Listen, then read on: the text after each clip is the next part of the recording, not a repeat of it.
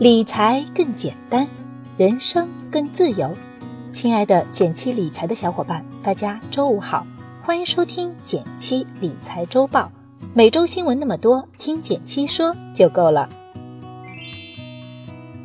首先来看第一条新闻，是来自《二十一世纪经济报道》的消息：美对华两千亿美元商品加税百分之十，特朗普还称年后加到百分之二十五。九月十七日。美国总统特朗普在白宫发表声明，对自中国进口价值两千亿美元的商品加征百分之十的关税。该措施计划于二零一八年九月二十四日及中秋节生效，并在二零一九年一月一日起将关税加征至百分之二十五。特朗普的谈判策略是所谓的“步步紧逼”，在中美两国准备重回谈判桌前的时候。这个消息无疑是特朗普希望给予中方压力，以便于在沟通中获得更大的利益。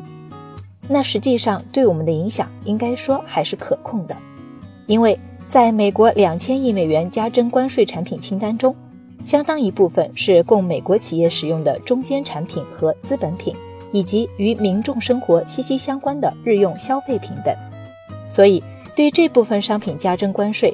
将不可避免导致美国企业利润和竞争力下降，民众生活成本上升。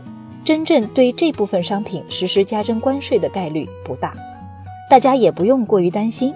相信随着目前中国外贸抗压能力的逐步增强，我们也会有更多的话语权。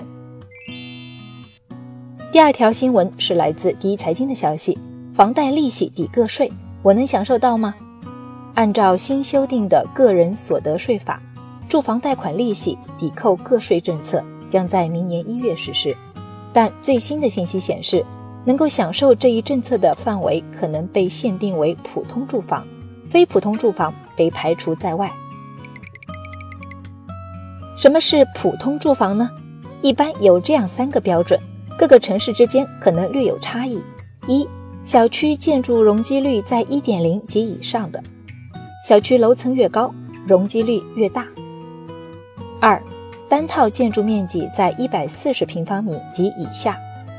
三，房屋单价或总价不超过限额，比如上海的限定为内环线低于每套四百五十万元，内外环线低于每套三百一十万元，外环线低于每套两百三十万元。像高档的别墅小区。一般就不符合普通住房的范围。另外，由于近几年的房价上涨，很多人可能会被第三条房屋价格的标准卡住，也会落在抵扣范围之外。很多朋友担心利息抵扣个税这事儿要和自己无关了。不过要说明的是，目前还没有具体的相关政策出台，对于普通住宅的标准或许还会再调整优化。距离新个税法的实施还剩下一百多天。希望更多的具体政策可以尽快落地。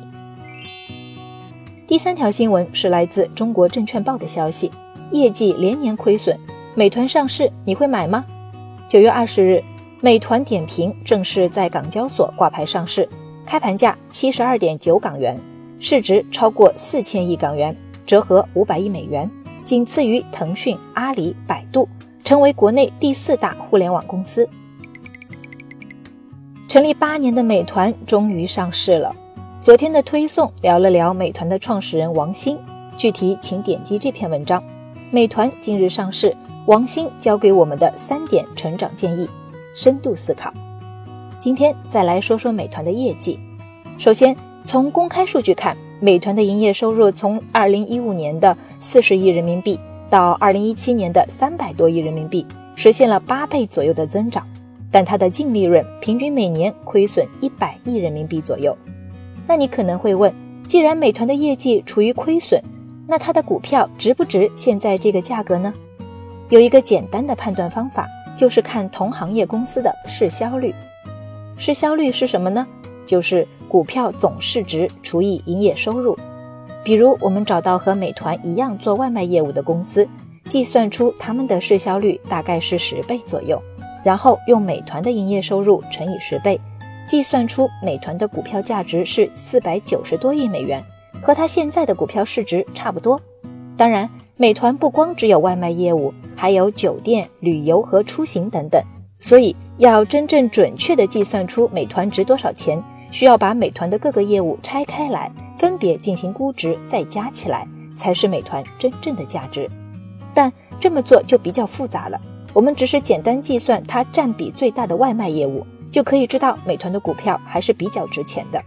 总之，在买股票之前，学会计算一下估值还是很有必要的。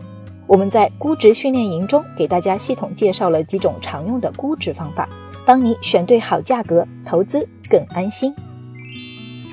第四条新闻是来自钛媒体的消息，又有人要环月球旅行，这个人可不一般。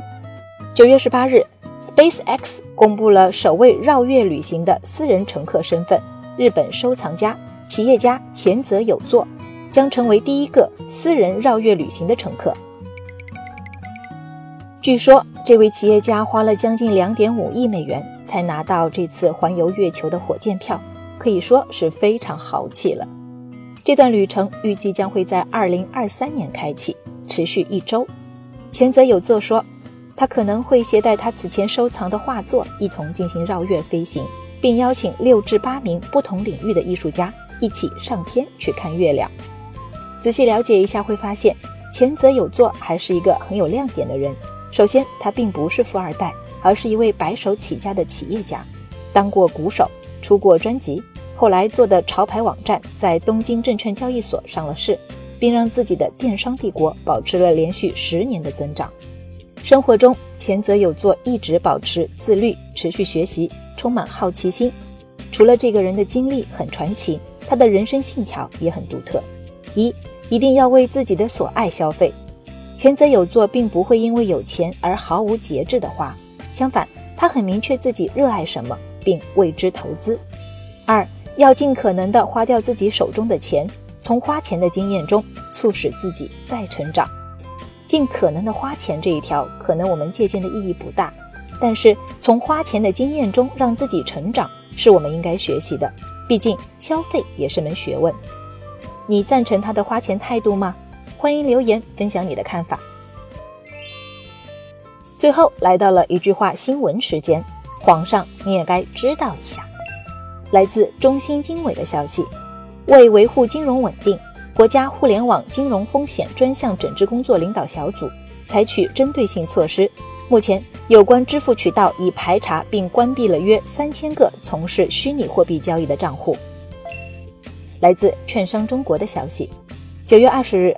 中国结算给券商下发了一则关于进一步规范证券账户销户业务的通知。自二零一九年三月一日起，个人证券账户销户可以不用到现场办理了。来自华尔街见闻的消息，九月十七日，央行开展两千六百五十亿元一年期 MLF，也就是中期借贷便利操作。分析师表示。央行此举既在于应对中秋及国庆假期的资金需求，也在于对冲地方债的大量发行，防止资金面过度收紧。感谢大家收听今天的减七理财周报，一同感知正在发生的变化，提高经济敏感度。更多投资新闻解读及理财科普，欢迎关注我们的公众号“简七独裁”，简单的简，汉字的七，我在那里等你。